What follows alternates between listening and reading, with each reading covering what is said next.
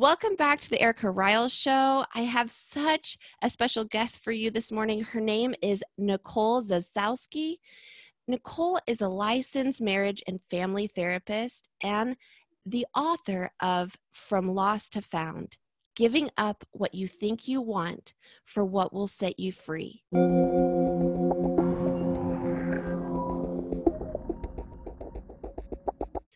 You guys are going to love what Nicole has to share. Her story is so rich, and her book is something that I recommend for everyone. Nicole, thank you so much for joining us and welcome to the show. Thanks for having me, Erica. I'm so glad to be here. At the end of the show, I'm going to um, let everyone know how they can find you and where they can find your book. But for now, we just want to get introduced to you and learn a little bit about your story. Absolutely. Um, so, as you mentioned, I'm a marriage and family therapist. Um, but when the story within the pages of the book started, I didn't realize that I was personally missing out on the peace and joy that I was passionate about helping others find in my counseling practice.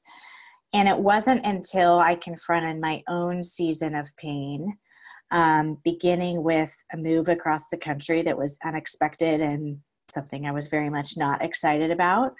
Um, and included five miscarriages in a season that could really largely be characterized by change and loss. Mm-hmm. And certainly in that season, I lost tangible things. Um, but in what I now recognize to be God's graciousness to me, I also lost the touch points of security and the props to my faith, things that I didn't realize I was adding to Jesus to um, give me my value and sense of security. And then I don't I don't think struggles or pain are ever inherently good, but they can be used for good in our lives. And for me, that was certainly true because my idols and um, like I said, my securities were were called out as frauds. Um, and I realized that they had promised way more than they could actually deliver um, when I confronted a painful season. And so um, I really, the gift of that was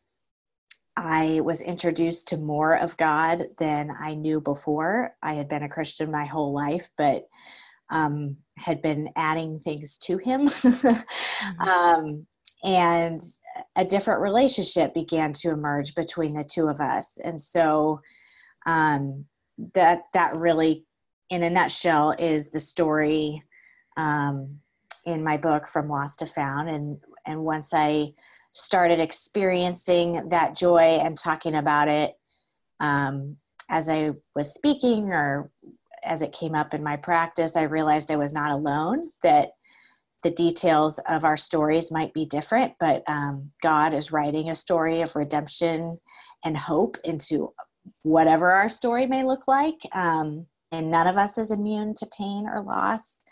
Uh, we're we're recording this during the the height of the coronavirus um, epidemic, so it's a timely topic. But um, nothing about that is good. But we God certainly loves us way too much to waste it. And so um, I was given empty hands to cling to Him in a different way than I had before. Mm-hmm. Wow. I love how you said some of your idols um, showed up as frauds and they could not deliver. Would you be willing to share some of those? Because I feel like so many of us um, have been there. Absolutely. Um, so for me, one of the things that I was adding to my faith in order to feel significant and safe was my own performance and my own effort and hard work. Um, I, which is really the the root of that is control. Mm-hmm. Um, is that I believe that if I just do everything right, and if I am as perfect as I can be, I can keep myself safe from having to feel um, insignificant. It's really, I was trying to save myself instead of, um, you know, be, being my own savior instead of relying on the, the um, grace and power of Christ. and I confronted things that I could not change. You know, it didn't matter how um, hard I worked or how perfect I could be. I couldn't protect myself from losing those five babies. Um, mm-hmm. I couldn't. Uh, when I first moved to the East Coast, I thought that the way I could feel at home here was to impress everybody around me. And I will tell you, no one was impressed.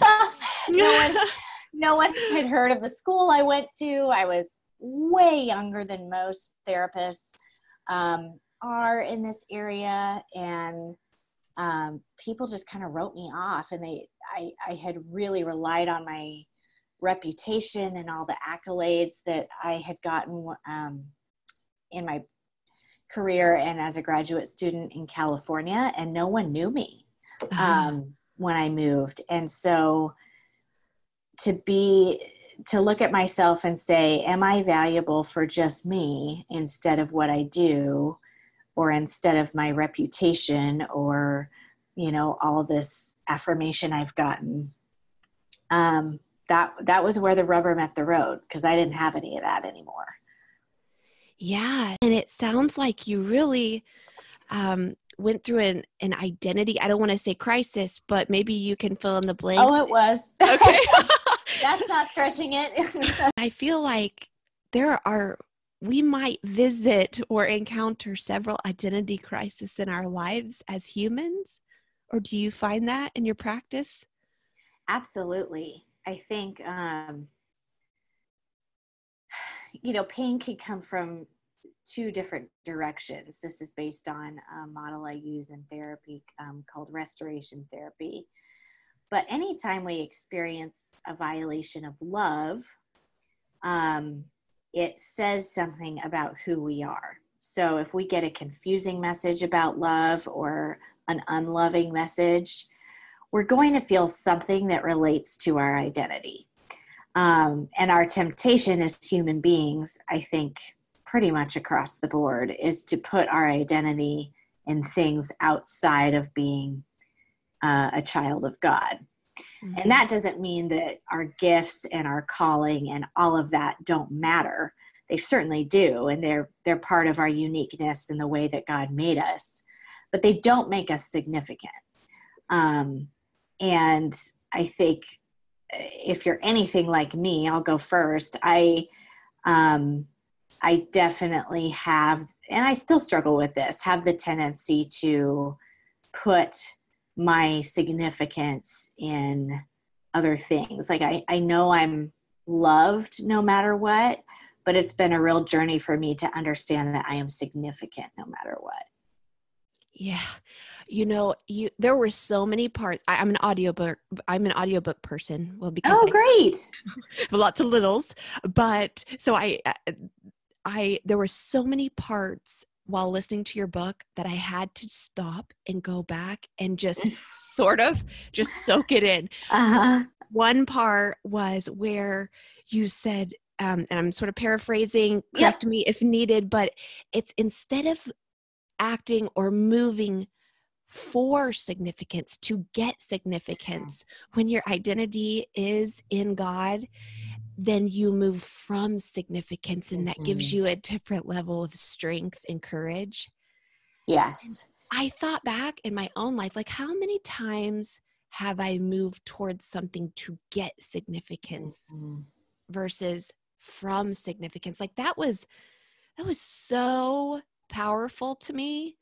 So, oh, I'm glad. Yeah. And do you do you feel like that happened after some of the stress and challenges and losses that you faced or before? Yeah, it was definitely the truth that got um, uncovered and revealed in the wake of what had been lost in my story.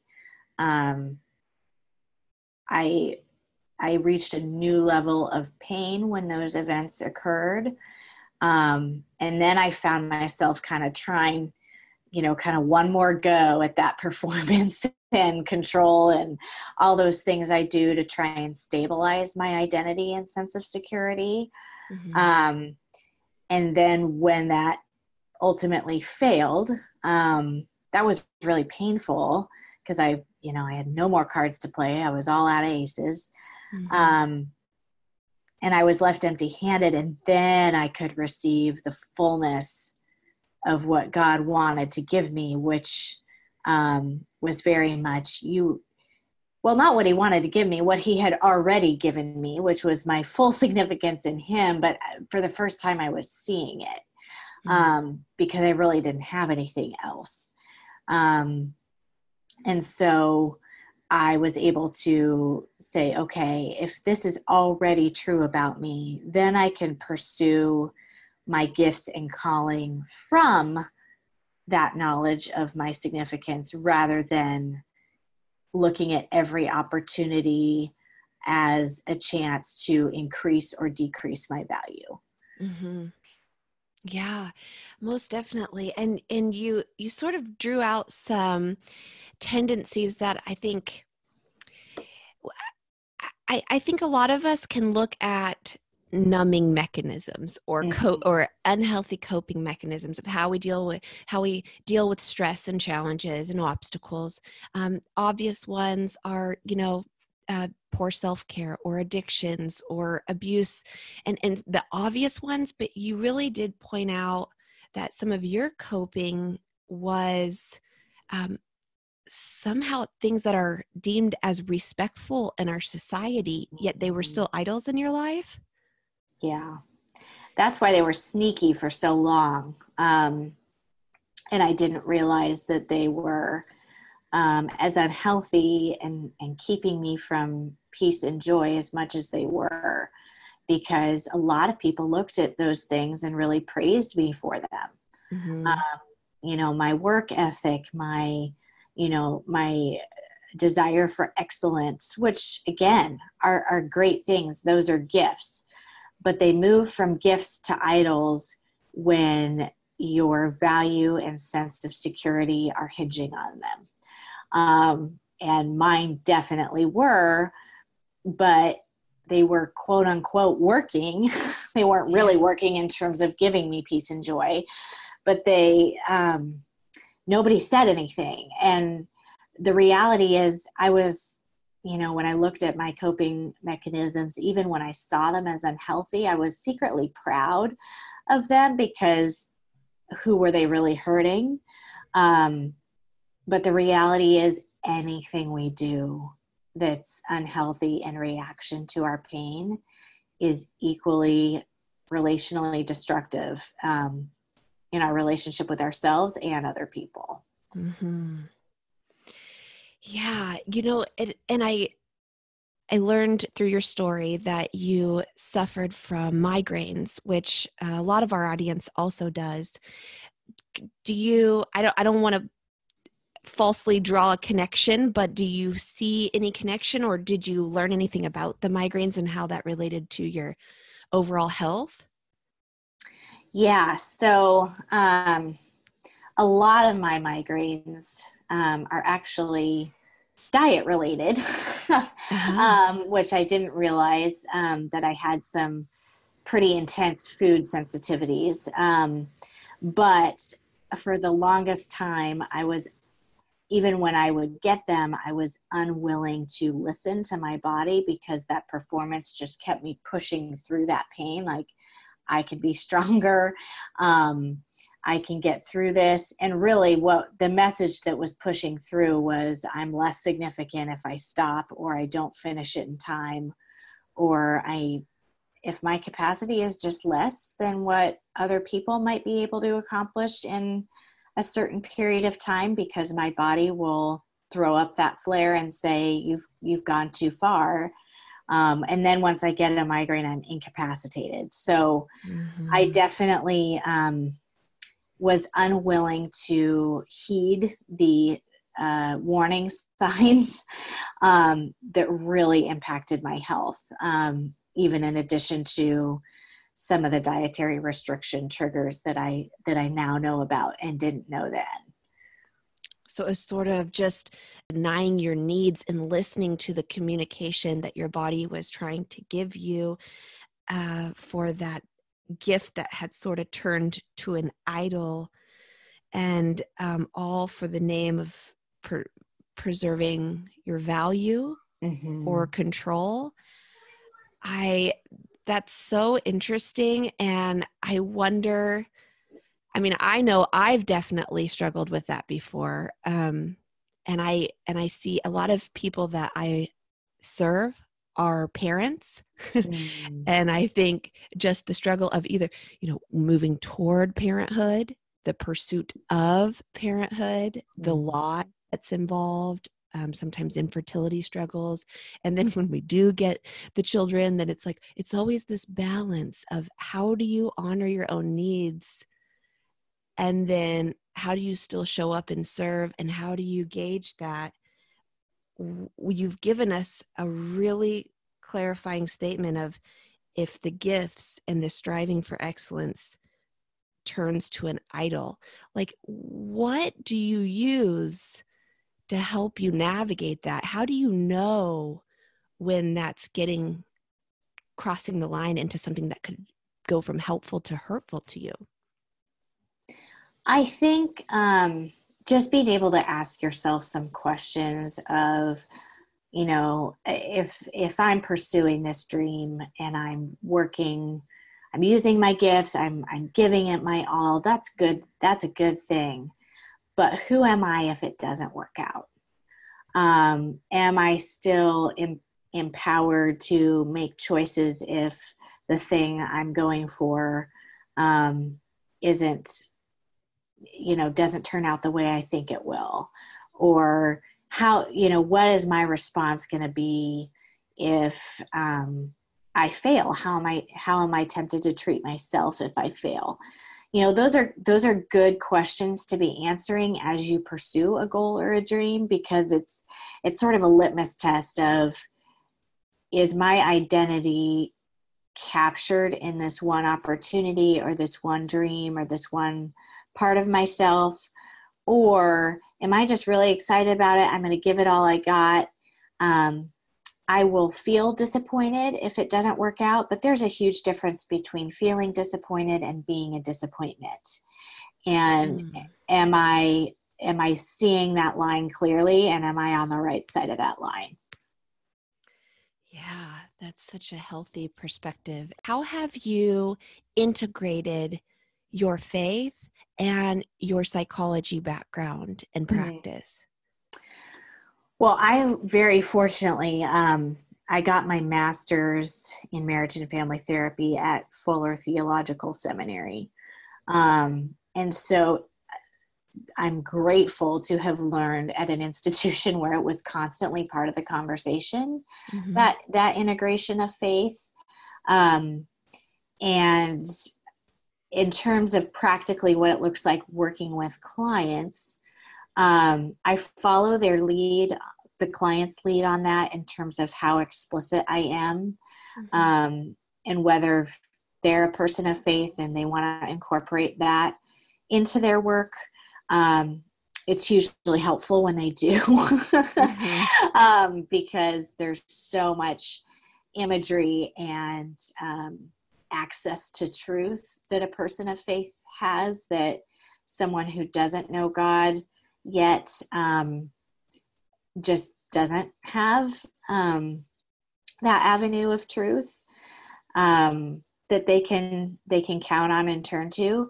So, um, but I of course don't do anything or say anything that's incongruent with my faith, even if the person is not um, a believer themselves mm-hmm. um, but you know i the work looks similar in that i am always pressing people toward um, you know health in their identity and health in their sense of safety mm-hmm. sense of safety that's mm-hmm. so could you tell us a little bit more about what it might look like if we lose that sense of safety like how does that play out in in our lifestyles and our health behaviors and our relational behaviors yeah so um, this is a conversation i'm having a lot right now because the world is so very clearly not uh, not feeling like a safe place right now with mm-hmm. um, coronavirus. Definitely. Yes. Um, so, as I said earlier, pain comes from two different directions. One is when we experience a violation of love, and that will likely result in pain around our identity. The other direction is a violation of safety. Um, the tough part about this is that it results in pain around whether or not we're secure. Um, I think most of us, even if we're not feeling it in a given moment about ourselves, most of us would agree that human beings have inherent value. So the truth about our identity is a lot more straightforward. The truth about safety is a little trickier because are we really safe in life? Mm-hmm. Well, no. you know, there's there's um, all sorts of things that could happen at any given time that are out of our control, and so it doesn't really work to be able to to look at an unsafe situation and say you're safe, you're safe. You know, our our minds and hearts are gonna are gonna call um, call our bluff on that, right. and so um, we have to come up with truths that um, mitigate um, that lack of safety and and can speak truth to our sense of security in the midst of an unsafe situation. And so there's three avenues for that. The first is while i may not be able to control the universe i am not totally powerless mm. and i can make choices. Um, so we're seeing this a lot right now. We can socially distance um, based on the recommended guidelines that the government is giving us. We can wash our hands. We can um, you know we can make choices that keep ourselves more safe even if we are not in total control. Um, it's tapping into that agency that we all have. Um, and the second thing is we are not alone. And i'm loving on social media that that's definitely a message that's coming through. A lot of posts are saying, you know, we're all in this together. If we have to go through this, we're not by ourselves. Mm-hmm. Um, and then if you are a person of faith, even if you do feel alone in a situation, we know that we always have the comfort of the Holy Spirit. Mm-hmm. Um, that that Christ has promised His presence with us. Um, and then finally, uh, and and I want to be careful with how I describe it because it can be misinterpreted easily. But if we have to go through something um, that doesn't feel safe, then certainly that thing is not good in and of itself. Um, but things, usually there's opportunity to find goodness and to grow um, in the midst of it or on the far side of it. Um, so if I had to go through those five miscarriages and seasons of infertility, I'm not going to for one second tell you that that's the story I would have written for myself. And I'm not saying those events are a good thing. But I have a totally different relationship with God and with people in my life because of that. Um, and it it revealed some stuff in me that really needed to be worked out that I'm not sure would have been worked out had I not gone through that. Um, you know, I, I probably would have looked at my children as entitlements or, you know, things things I should have because gifts I should have because I would be a good mom or I deserve them. And now I see they are total gifts of grace. Mm-hmm. Um, and that I, I needed to understand that our as wonderful as the gift of a child is, our hope is ultimately in the giver of all gifts and not the gift itself. Um, even the best gifts like a child. And so these are just a few things that got worked out in me through the process of a story I wouldn't have chosen for myself. And so those three things are how we find security in the midst of an unsafe situation. Oh my gosh, those are so helpful and comforting. And I love how you said, I, I wouldn't have chose this story for myself. I mean, mm-hmm.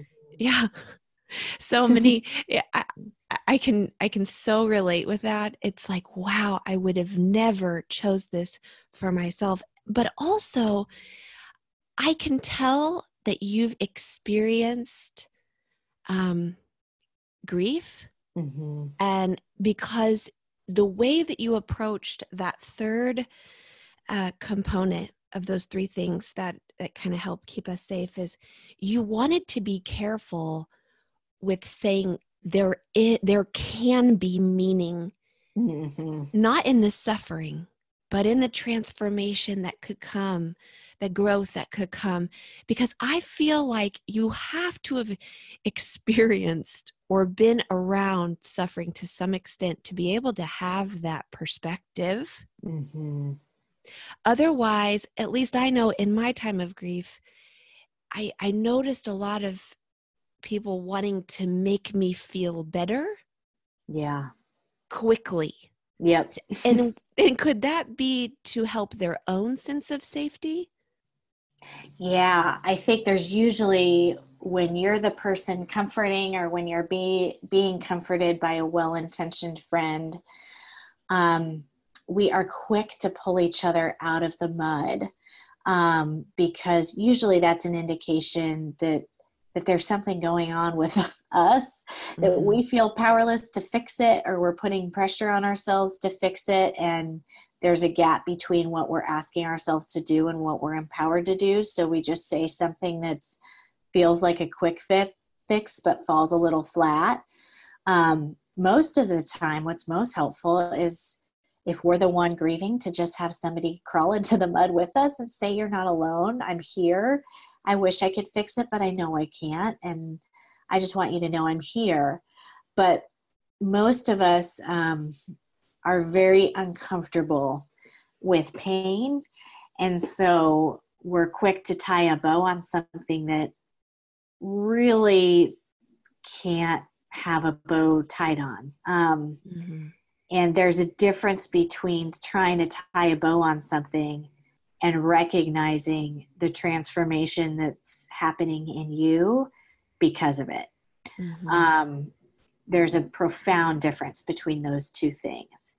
But you're absolutely right. And it's one of the questions I get most often is how do you comfort someone who's grieving? Because it is such a helpless feeling. Um, particularly because usually it's not anything that can be fixed. Um, and that's where the you're not alone message can be so powerful and healing um, as a community yeah so so knowing that we're not completely helpless and while we can't control the universe but we we do have we can feel empowered with a few choices mm-hmm. um, that we're not alone that we have this sort of collective humanity that we can invite others in and also our relationship with God, mm-hmm. and that there is um, an opportunity to have growth and meaning. But that if we have to go through something, there's there's growth and goodness to be found in the midst of it. Mm-hmm. Mm-hmm. Most definitely. Well, I think, and also just having the awareness of of that a, a threat of safety mm-hmm. and that mm-hmm. while it's very easy to identify in a in a global crisis like we're in now um, it might like you said be a little sneaky when it's just something like um, oh i don't know the loss of control of your afternoon when when work or or a family totally. life right like so can we feel a threat of our safety in those mon- more mundane everyday challenges? Mm-hmm.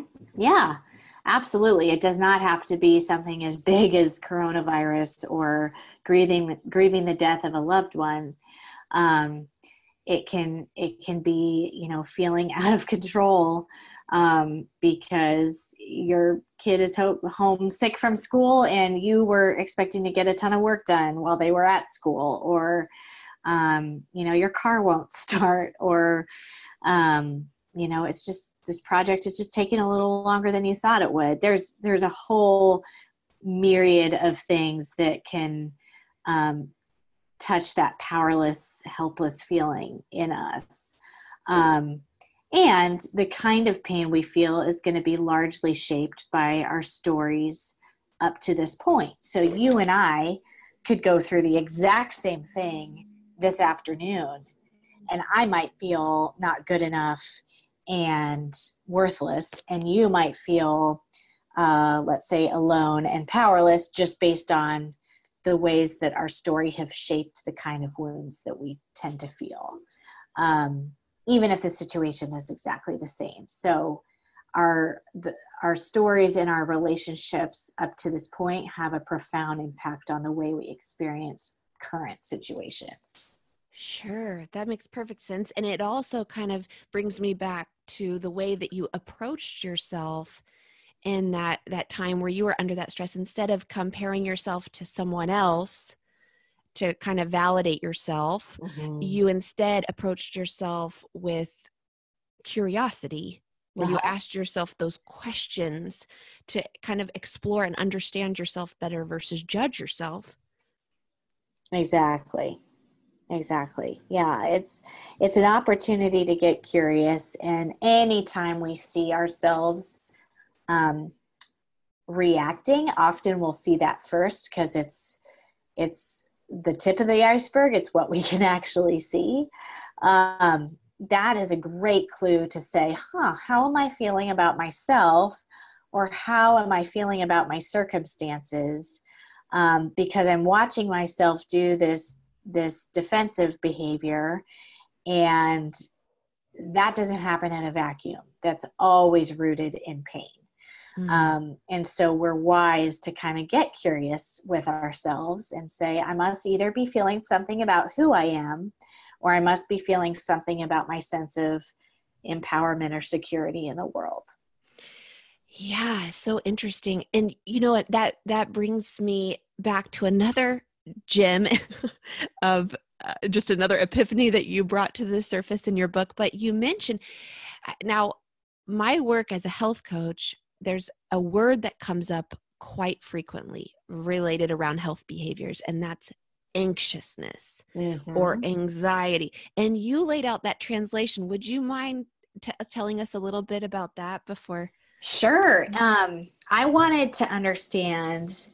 I, I, knew that anxiety was what we call a secondary emotion um, or a reaction, meaning that there's either a feeling about our identity or a feeling about our safety happening underneath it. And I wanted to understand what that was for me because I was incredibly anxious when I first moved to the East Coast. And I had never been a person who was afraid to try new things or, um, you know, I, I actually kind of prided myself on liking change in many ways. So uh, it was an interesting reaction. Um, and in my research, as I kind of did a deep dive into this, I discovered that the Greek root for anxiety, I may not pronounce it right, but it's mermnao. Um, and I, uh, it means to be divided. And that just really rang true for me because I realized when there's more than one source of my actions or there's more than one object of my worship, I'm going to get anxious. So when I'm trying to please a bunch of people instead of serving God with what I'm doing um, and looking to Him alone, then I'm probably going to get anxious mm-hmm. when I'm I have my identity in a bunch of different opportunities or people's opinion or um, opportunities to perform then I'm going to get anxious. Um, and so, my goal with the book um, in this season has just to remember okay, I wrote it because God asked me to, and He gave me a story that I couldn't stay quiet about. Um, and He gave me truth I couldn't stay quiet about that I wanted to share. But I'm doing this in obedience to Him, and I'm doing this to glorify His name alone. Mm-hmm. When I keep those two the main thing, um, I'm a lot less anxious about how many people are reading it, whether or not it gets shared in certain venues. You know, I just, I've, of course, I'm always delighted when I hear from a reader um, that they're enjoying the book and when I see it being shared, and and those are wonderful things. But um, ultimately, I want God's name to be glorified alone. Mm. Um, and when I keep that the main thing, the anxiety gets substantially reduced. mm-hmm and your safety is just sort of um, protected in that regard. Mm-hmm.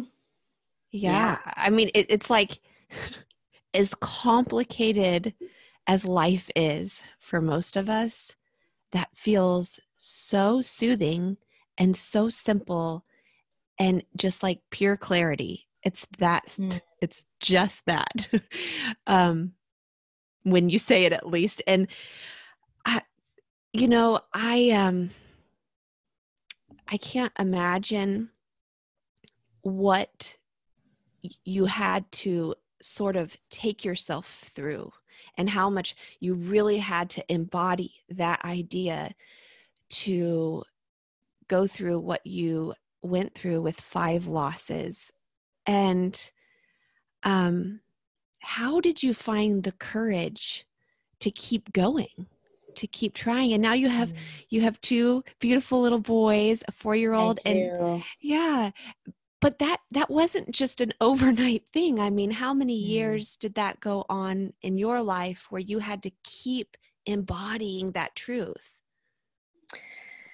yeah it's um well in some ways it's still going on we would love to have more children and we have a diagnosis that every time I get pregnant makes it more likely for me to lose the baby than not. Mm-hmm. Um, so in some ways, it's it's ongoing. Um, even though, goodness, am I grateful for the two gifts I have um, with my two sweet boys. But um, gosh, I'm trying. to, I think it's a seven year journey now. Wow. Um, two miscarriages before my first son and then three in between my two boys um, with and within that some failed fertility um, treatment attempts and you know some other disappointing losses as well um, that weren't miscarriages but other um, disappointing mm-hmm encounters. Um, and so, to answer your question, I, there's a chapter in my book that talks about hope and how scary it can feel. And I, I got to this place where I kind of wondered, what is the point of hoping if if all I'm doing is lifting myself up to come crashing down? Isn't it a better idea to just keep my expectations really low, mm-hmm. and then worst case scenario, it doesn't hurt that bad because I'm not surprised. And then you know best case scenario i get you know hap- a happy surprise. Um, but what i realized is when you protect yourself from hope you protect yourself from all of it. Mm-hmm. so you protect yourself from the joy too. Um, even if it looks like the joy of connecting with your community in the midst of pain.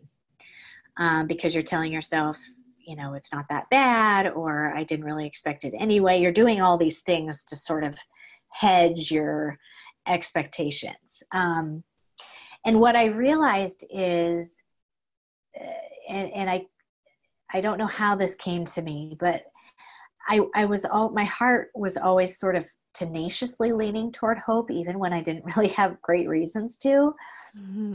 and i realized that in doing so in in the midst of hope, in committing myself to that, I was claiming certain things to be true. Like in the asking of God, um, in my prayers toward Him, making requests toward Him, um, I was claiming certain things to be true about God um, that were a tremendous comfort to me. The, the best analogy I have is you know a, a toddler or a preschool age child or even an older child who approaches their parent and just says you know hey mom or dad can i have this like there's there's no um, there's no pause or fear in a healthy relationship between child and parent about making that request. Um, and that child is is acknowledging that their parent is a safe person to approach in the asking of that way. And so i just i, I realized that me continuing to show up um, and ask for things from god um, was also claiming certain things to be true about him um, that were really important to cling to and made hope a good idea.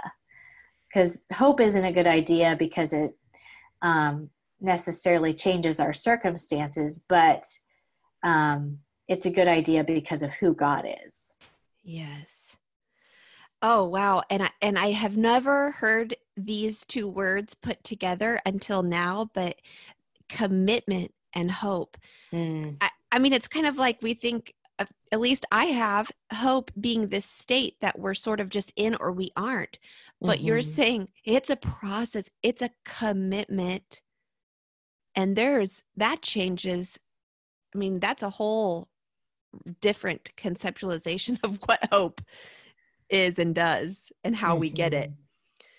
So um so that's a chapter in your book and man, the whole book is just a journey of of just inspiration and wisdom and courage and hope. And I, I kept thinking to myself wow i thought that this was a book for women but really it is it is for everybody. I can't encourage you guys enough to go out um, and get this book or, or it, i listened to it on amazon so and it's definitely one that i will revisit many times in my life. It's oh, one of thank those you. well thank you. Thank you for all the work you put into it and i'm sure that that was um you know part of i'm sure it was cathartic but i'm sure it was a painful journey to put that story into words and then offer it to people. Um, that's a vulnerable place. So guys, please go check out the book um, From Lost to Found Giving Up What You Think You Want for What Will Set You Free. Nicole, thank you so much for your time today. And can you tell our listeners how they can find you if they want to learn more or connect with you deeper? Absolutely. Um, I love connecting with readers and listeners. Um, my website is www.nicolezasowski.com, N I C O L E Z A S O W S K I. And then I'm just at Nicole Zasowski on Instagram. And those are the places I hang out the most. Nicole, thank you for sharing your beautiful, amazing journey. And um, it was such an honor to interview you today. Thanks for having me. And likewise, so fun to connect with you.